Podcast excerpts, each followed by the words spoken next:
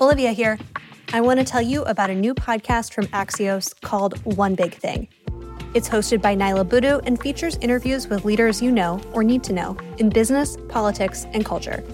Each week, you'll hear one big conversation on the trends shaping our world, from people like Surgeon General Vivek Murthy, technology reporter Ina Fried, and chef and humanitarian Jose Andres. So go ahead, listen to One Big Thing on your favorite podcast app. New episodes drop every Thursday.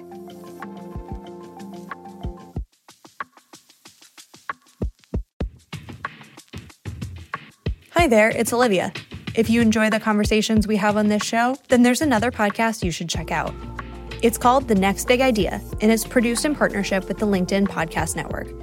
Each week, host Rufus Griscom invites you to listen in on a conversation that might just change the way you see the world. You'll get life lessons from award-winning scientists, best-selling authors, inventors, and historians. Folks like Malcolm Gladwell, Susan Cain, Adam Grant, and Gretchen Rubin. Recent episodes have explored how you can have meaningful conversations in a transactional world, all the ways AI is poised to transform education, creativity, and healthcare, and why failure is, paradoxically, the key to success. Follow The Next Big Idea wherever you get your podcasts. Hello and welcome to BioEats World, a podcast exploring the ever-growing intersection of biology and technology. I'm Lauren Richardson, scientist and former senior editor of PLOS Biology. On today's episode, we are rerunning a conversation recorded over a year ago, just at the start of the pandemic, about the distributed computing platform called Folding at Home. Folding at Home was started over 20 years ago in the lab of then Stanford professor and now A16Z general partner Vijay Pande, as a way to massively scale compute power to simulate a key biological process, which is how a protein assumes its three-dimensional shape. As we discuss in this episode, understanding these shapes, or folds, has the potential to uncover new sites that can be targeted by novel therapeutics and antibodies. And at the time of this conversation, work had just begun to use Folding at Home to simulate the spike protein of SARS-CoV-2, the virus responsible for COVID-19. Vijay and Greg Bowman, associate professor at Washington University in St. Louis and the current director of Folding at Home, joined me to discuss the origins of the project and the scientific and technical advances needed to solve the complex protein folding and distributed computing problems. It is particularly fun to revisit this episode today, as just yesterday, a new article was published by the Folding at Home team revealing unexpected dynamics of the spike protein and a slew of new potential targets for antivirals. Exactly what Greg describes at the start of this conversation. In addition to these biological insights, the project involved millions of citizen scientists and turned Folding at Home into the world's largest supercomputer. We will have a link to that paper published in Nature Chemistry in our show notes. Now to start, Greg explains how understanding protein folding contributes to our understanding of COVID-19. One of the great things is that we're giving people around the world, millions of them now, the opportunity to actually do something proactive about this virus that's a little more emotionally gratifying than washing your hands and hiding inside. People will sometimes ask, well, how is folding these proteins going to help? I'm like, well, we're not actually folding them, right? We're trying to understand how these moving parts play a role in these proteins' function. And one of the first targets we jumped on is called the spike. And it's actually a complex of three proteins that bind to a human cell in order to initiate infection. So the spike actually closes up and protects from being recognized by immune surveillance systems. When it's opened up, it's able to actually form this interaction with a human cell. But we really don't know for sure what the open structure looks like or what that opening process looks like. All the stages along the way of this opening motion might be interesting therapeutic targets because they'll present new nooks and crannies where small molecules or antibodies could potentially bind. With all the compute power, we're really free to try a lot of things in parallel. So I should also note that two of the other PIs involved in this, John Kadera and Vince Volz, have been doing a lot with setting up simulations of proteins in the presence of large sets of small molecules to ask which of those small molecules binds most tightly to the protein and might be a more advantageous starting point for drug discovery, for example. Or could we do the same things with helping to inform antibody design? So COVID-19 is the problem that you guys are addressing today, but let's go back 20 years.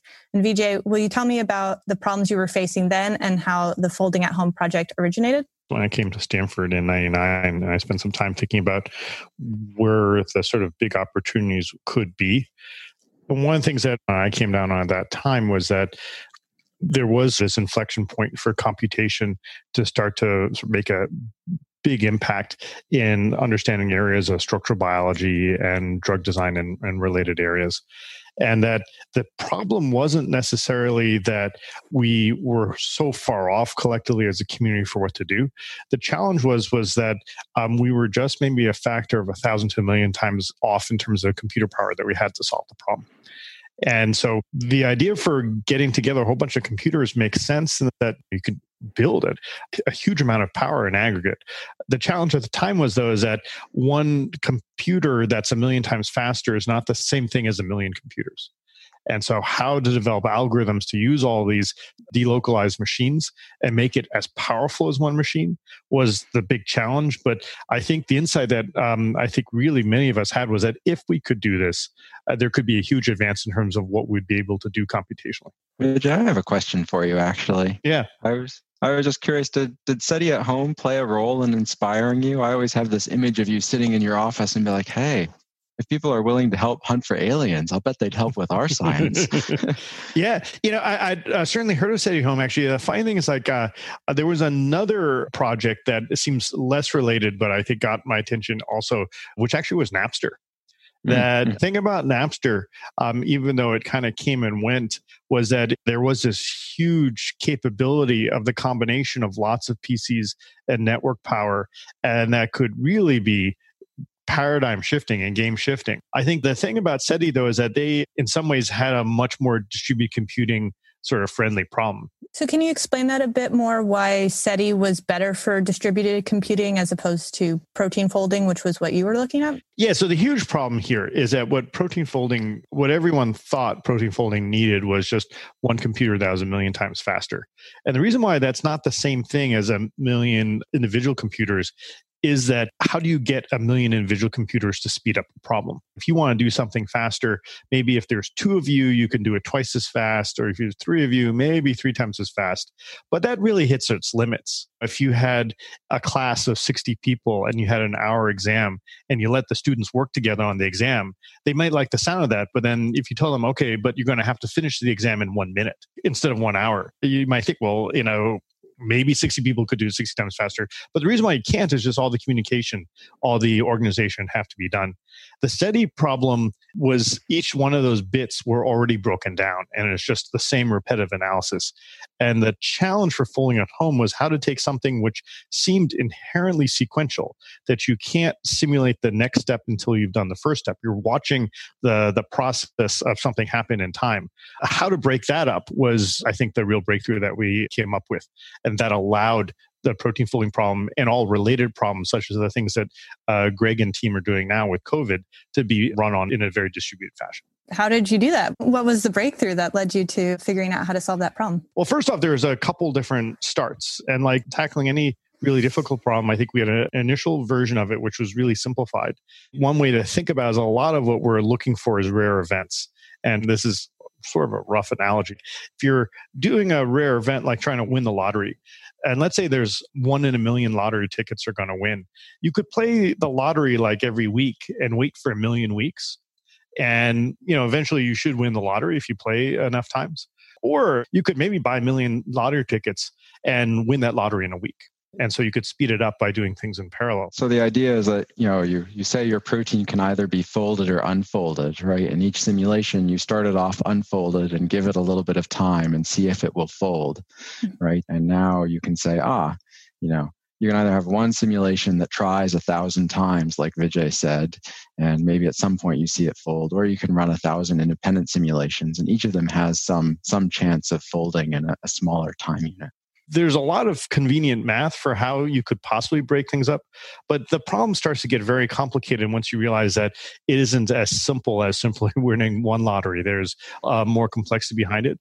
And I think over time, we continue to refine our methods, and this eventually led to the development of a whole new theory of how to do simulations called Markov state models. What did a Markov model allow you to do? What Markov models does is it does two things, is that it creates a way actually to break up this problem, which looks like it'd be really hard to do with more than one computer, and to allow you to have like hundreds of thousands of millions of computers to break up the problem. And also, it actually helps us realize that actually we really want really more than just how to get from A to B. And A to B could be from an unfolded protein to a folded protein. It could be from one conformation to another, like an inactive to an active, which would be very relevant for drug design, because for a lot of these systems, there isn't going to be just one way. There's all these different possibilities, and all the different possibilities are interesting. And from biology's point of view, biology will take all these different possibilities. So even if you had one computer that was a million times faster, it actually wouldn't be the full picture. It would just be one road.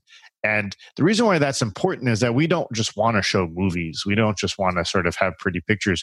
We want to have some deep understanding and quantitative predictions.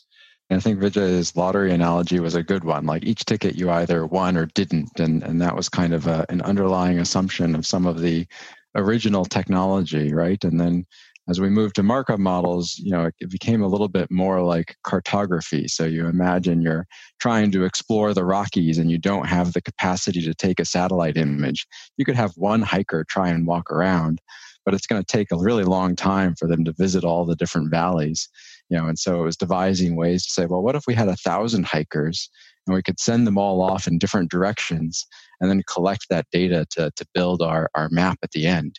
And now building off of this, you know, inspired by things that Vijay and some of his other students did originally, we're starting to become more clever about it and, you know, send our hikers out to explore some and then decide what's worth exploring more and focus our hikers there in order to build these maps as efficiently as possible. Yeah, and I think what's really nice about Greg's analogy is that at the heart of what Folding Home is doing and part of what molecular simulation doing is really exploring. That for COVID, for example, Greg and the Folding Home team can start from some experimental crystal structures and so on. But that's unfortunately not typically the structure of the protein that's really most relevant for drug design. And what the relevant structure is, people don't know. That's why we're doing the simulation. So it is inherently a kind of exploration. And now it's just now the question of how to do the exploration most efficiently, how to do it in a sort of statistically rigorous way. And then something probably we'll get to is once you've explored, what can you do with this information and how will it change the course of learning something about the biology or advancing new types of drugs? So how do you know when you've hit the right simulation or when you've hit the lottery? Yeah, so this is something where since you're exploring, you can have a sense whether you are starting to not see any new things anymore. Kind of almost like if you were sort of blindfolded going around a room or something like that, and you're going through all the parts and you're looking at stuff, eventually you'll repeat and repeat and repeat. The challenge is going to be is whether the timescales that we're simulating are going to be relevant for the timescales of the motion of the proteins we're looking at. And I think this was at the heart of Folding Home 20 years ago, where the typical timescales that one could simulate just on supercomputers or so on would be in the sort of nanosecond range. So like billionths of a second. And that really to start getting interesting, we needed to be in the microsecond to millisecond range. So millionths to thousandths of a second. And so that's a big gap. And that in those early days of Folding at Home, we were able to go from nanoseconds to microseconds to milliseconds. And at milliseconds, it starts getting really interesting. There starts being some more relevant conformational change, especially for disease-relevant proteins. I think one thing going a little meta too with like, you know, how do you know when you're done is like, well, how do we know we're done with anything, right? Like, you know, even with our understanding of physical reality, like there's no guarantee that everything won't change tomorrow, right? I think the question is, you know, how do you know when you've done enough to be useful? You know, one of the exciting opportunities now is that we can really start addressing problems that are biological problems in a way that we can tightly integrate with experiments. So like my lab is half experimental now. And so we can run these simulations and have some sense that we've started to converge on a consistent answer from a purely computational perspective. And now the ultimate question isn't so much like, wow, what would happen if we ran 10 times longer, as it is, can we go to the wet lab now and do something that no one would have thought to do if it wasn't for having those simulations to inform our understanding and ability to formulate new hypotheses. Were there any surprises when you were building the system where you thought something was going to work and you were never able to get it to work, but you know, something that you thought this is never going to pan out actually ended up working? One of the most transformative were the early days of programming GPUs. So Folding at Home, I think a lot of people don't realize, was one of the first real applications of any compute on a GPU. People had to make this paradigm shift from how to write algorithms for a single core versus using multiple cores. And so that shift from CPU to GPU was a way to take advantage of the massive parallelism that was built into the GPU. It's a classic example of disruption where it seems like a toy. Like, oh, isn't it cute that we could run this on a GPU? But it's not really going to be competitive. To now, it dominates the compute in Folding Home. Circa 2010, the things that we were doing there that Greg was doing at the sort of bleeding edge at that time now are being done at startups. And it's helped that technologies like GPUs bring a huge amount of computer power straight to the desktop. But that's also in some ways just is Moore's Law. And maybe it's hard to talk about Folding at Home without acknowledging the power of Moore's Law, which people think in some ways is dead, but it really isn't, in the sense that if you can break up the problem in a lot of bits, Moore's Law is still very much alive. And the aggregate power of Folding at Home is following Moore's Law. And so it is mind-blowing to me that Folding at Home is, and Greg knows the up-to-date number now, is 2.4 exaflops, or maybe, Greg, is it more than that today, as of today? That's the last estimate that I've seen, actually. Kind of comically, the machine that puts these numbers up is so busy with other things. but even more than exaflop is still super mind-blowing for me, because it was in 2007 that we got the Guinness World Record for reaching a petaflop. And we were very quick to a petaflop. So that's 13 years to get 1,000 times more performance. And so to be at exaflop is very exciting. But what's mind-blowing for me to think about is like where we could be in this 10 to 20 years from now. And with 1,000 times more performance, I can already fantasize about the things we're doing, because you could use models that are at the very highest accuracies that don't make some of the compromises that we have to do now just for performance, getting to extremely long timescales in very large systems. That 1,000x would be just, it feels like science fiction to be talking about it. Even beyond, more systems opens up lots of interesting opportunities, right? Because if it's 1,000 times faster, we can do 1,000 things in parallel. And this has fun implications for things like personalized or precision medicine, where you have questions about, oh, we've got all these variants. What do they all mean? Or how do we target each of them with small molecules? And how do we screen large libraries of small molecules to find the winners? Well, and it's fun to think about what those grander problems would be. I think there's all these different directions. There's a couple different axes. So one axis is the size of the system. Another axis is the length scale, time scale of the simulation. Another axis is sort of the resolution or accuracy of the model that you want to go after. And that could even include studying things where we're not just talking about biophysical dynamics, but even more quantum mechanical properties and studying enzyme behavior. There are a lot of things that you can do in that direction. And so we could take them one by one. So once you start going up in system size, then you start sort of talking about not individual proteins, but multiple proteins, and how studying protein-protein interactions, or even how combination of proteins work in terms of genetic circuits. Yeah, and it opens up whole new classes of problems, right? I think we could, in addition to the axes that Vijay mentioned, there's a number of systems axis to bring up again, where we can start saying, oh, well, now we can really start exploring sequence space and taking these algorithms that we developed to explore these complicated structural spaces and leveling them up. And sequences can be generalized to many things, not just protein sequences or nucleic acid sequences, but different types of lipids, but different small molecules, different variations of the small molecules, congeneric series, whole big screens. The sort of the benefit of that computer power plus the very clever way to use algorithms has led to very efficient approaches that are much beyond what you could do by simply just trying to brute force this. The other thing, actually, imagine the stuff that Greg and coworkers are with Folding at Home on COVID that maybe takes the most powerful computer in the world by far a month to do. In time, that would be something that could be done, let's say, in a day. And so could that be done on a patient-by-patient basis, you know, by running on the cloud somewhere? When you're thinking about sequence space or thinking about variations, the ultimate variation is how am I different? And how are my SNPs or my variations going to be relevant for this drug performance to work?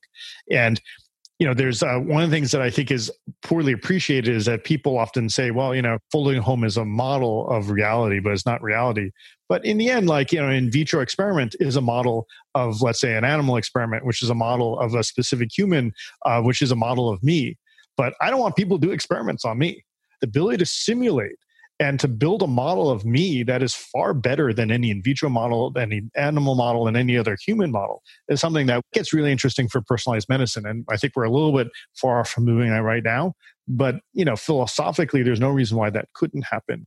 And it's just really just this world where we can hopefully shift from sort of a empirical, we'll just see what happens when we do experiment view of biology to an engineering view of biology. That is maybe the hallmark of the shift, and that we're seeing that shift from what you can have to discover to what you can engineer. And that scope of engineering is just increasing over time and increasing essentially with Moore's Law. Let's dig into the protein folding problem and talk about why knowing a protein's conformation is so important, that intersection between experimental, how the, you know, crystal structures, cryo-EM structures inform this, but don't inform this, and the kind of the dynamic nature of proteins. There's really three protein folding problems, and often they get intertwined. So one version of the protein folding problem is just what's the final structure? And that kind of already supposes that there's a single structure, which is already a massive oversimplification. But really, that version of the protein folding problem is, can you predict what a crystallographer would measure in a crystallography experiment? And so there's been a lot of interesting advances using machine learning to do this. That's meant to be essentially like a replacement to crystallography. The second one that people talk about is the so-called inverse folding problem, which is, if you know the structure already, can you give me a sequence that would fold into that structure? And that's really an interesting question of protein design and protein engineering, and a lot of people were also working on that. And you could see how those first two problems are interrelated. What we've always been interested in for Folding at Home was not just what the final structure would be, but what is the dynamical pathway for how you get there, and where do you go along the way? And the reason why that was relevant for protein folding was that it is just this astounding intellectual question that proteins even fold at all on any sort of reasonable timescale. But the complexity of protein folding is really high in terms of all the different possible things that could be happening. How can you do this? And especially, how can you do this without massive amounts of misfolding and getting stuck in the wrong place, which we know is really important even for disease, because there's plenty of cases where proteins misfold and then cause disease, like it's Alzheimer's or ALS or CJD and so on. One of the things I like to tell people is, you know, it's as if you put a whole bunch of car parts out on your yard and they suddenly sprung together into a functioning car, and you shake your head and blink a couple times. You're like, whoa. How did that happen? It's literally a machine that is assembling itself before it does. And how that happens was sort of one of the central questions we set out to study in Folding at Home. And I think in simulating it, we learned a huge amount about what happens and just the very tight balance between folding and misfolding and how these processes occur. And that was, I think, some of the early wins that Folding at Home helped pioneer. Yeah, I think this is one of the cool things about the protein folding problem is it's a sort of huge thorny problem where it's like, well, if we can even make a dent in the protein folding problem, it also means that we can make a dent in how kinases work and how mutations cause cancer and how drugs work and how we can better inform the design of drugs. So it's been really cool to see some of these very basic research concepts from, at the beginning of the project start to have more immediate biomedical applications and potentially industrial applications. Greg's also pioneered a lot of work in using folding home-like methods to identify cryptic sites, like just even drug binding sites that you wouldn't know existed if you just looked at the crystal structures. That's right. The structure that you might derive from a X-ray crystallography experiment or a cryo-EM experiment, it's always just the tip of the iceberg. And so there's all of these hidden conformations that we as a scientific community are typically blind to, but with our simulations, we can go and get a sense of what's there and what new opportunities there are. So sticking with the car idea, if you took a snapshot of what your car usually looks like, it's like parked in the parking lot, right? And you might not realize that you can get into the car, right? Because you don't see an open door in that snapshot. But if you can watch someone getting into the car, you immediately are like, there's more to the story than what I saw in this snapshot. And so what we're able to do with these simulations is take these starting points and see what all the moving parts are and start saying, maybe in the original structure from the crystallography, for example, there weren't any places that a small molecule drug could bind and interfere or enhance the protein's activity. But in almost all cases that we've looked at, we've seen as the components of these proteins are moving about, we start seeing binding sites that weren't present in that starting structure that we have come to call cryptic pockets. And we've now followed up and experimentally confirmed that these things exist and designed our first small molecules that bind them and inhibit or activate protein targets, and again, experimentally confirm that those work as intended. So it's a exciting thing because there's many proteins. They're currently considered undruggable because no one's seen a drug that binds them. And you look at the structure and you say, well, there's nowhere a drug could bind. So I'm not even going to go hunting experimentally. And now we're able to say, well, hold on a second. Maybe we should revisit some of these targets because we now have the data to say that there are handles we can tap into to manipulate their functions. And probably maybe 30 years ago, 40 years ago, people were not routinely doing crystal structures. Even 30 years ago, it was a big, big deal to have a crystal structure. And now crystal structures have become fairly routine.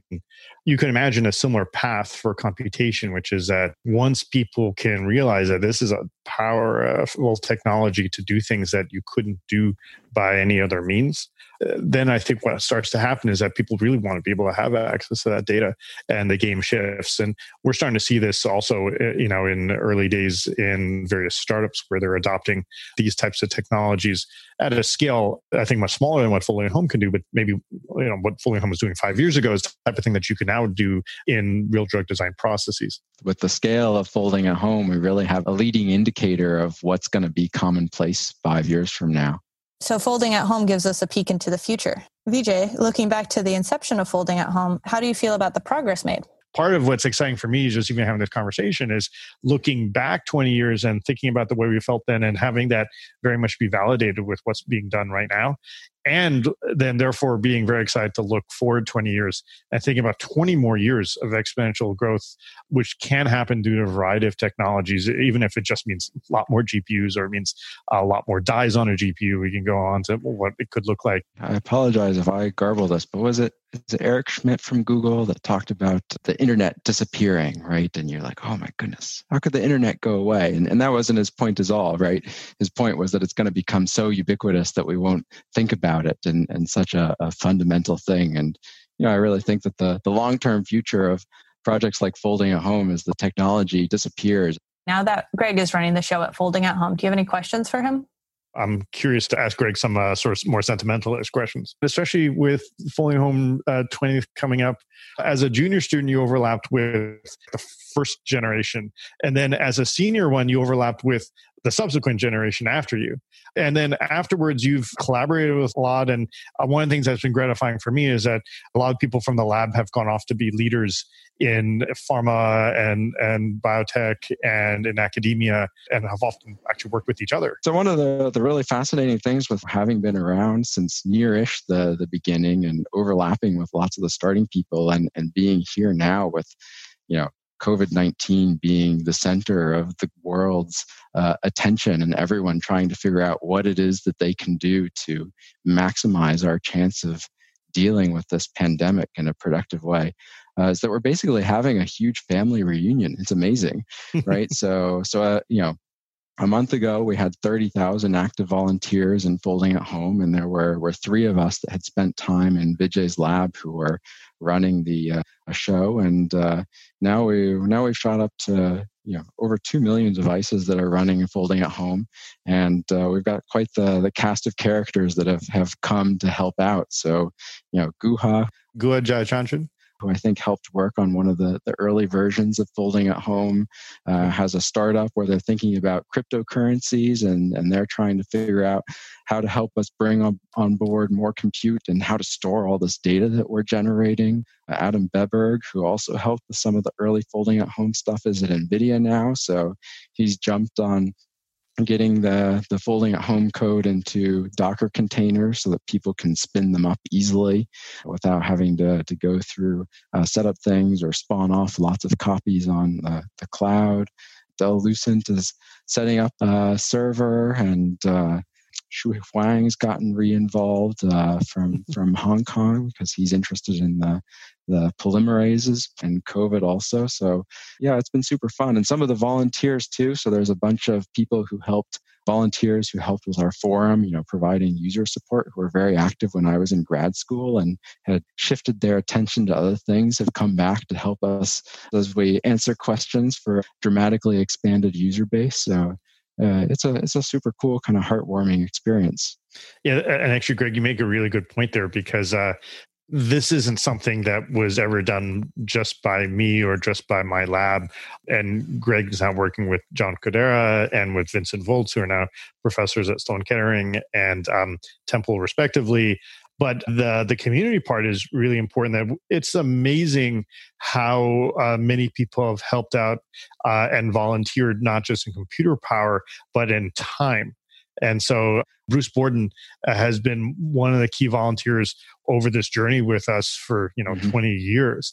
And Bruce has been one of the key sort of points between helping us and with the whole band of volunteers that help other people learn how to use Folding Home and answer questions. So their contributions are at least as significant, I think, as the contributions of computer time, and in many ways much more significant. The social part is actually critically important. And I think the virality of people getting other people to join their teams and communicating, it was important.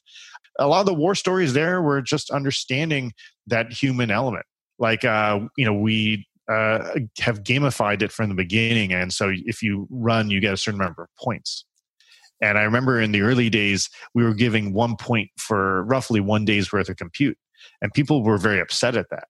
And to me, I could give 1 point, I gave a million points. How many points do you want? But I had to realize that this is a very, very important thing, because this is the currency that drives motivation. And so there was this number in the early days. I think we came on 100.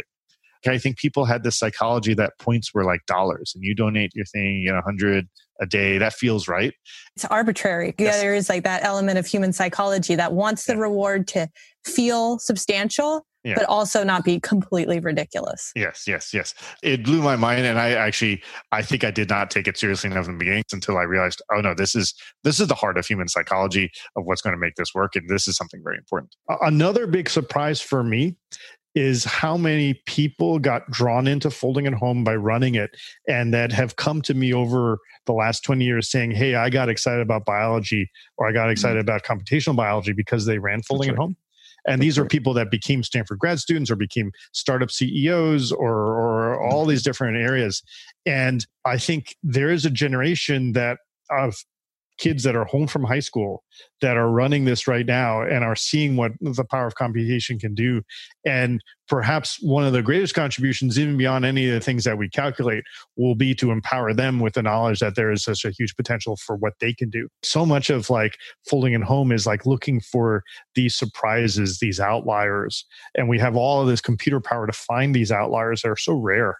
And that's what's really important about being able to run the computation at scale. One of the biggest surprises for me in the early days of Folding at Home was that we got to meet these outliers of human nature.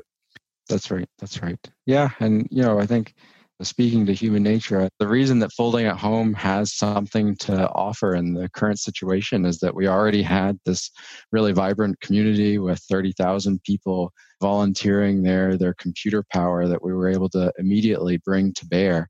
I think that really speaks to the interdisciplinary nature of Folding at Home. Like it's computing, it's statistics, it's proteins, it's also like a human psychology experiment and, you know, a competition. Yep. It's so many different things all wrapped up into one program. Thank you guys. Yeah, my pleasure. Thank you. Thank you so much. This was fantastic. And that's it for BioEats World this week. BioEats World is hosted, produced, and edited by me, Lauren Richardson, with help from the A16Z Bio team, Pavel Rivera, and Seven Morris, and is part of the A16Z Podcast Network. If you've got questions about this episode or want to suggest a topic for a future episode, please email bioeatsworld, that's one word, at a16z.com. And last but not least, if you're enjoying BioEats World, please leave us a rating and review wherever you listen to podcasts.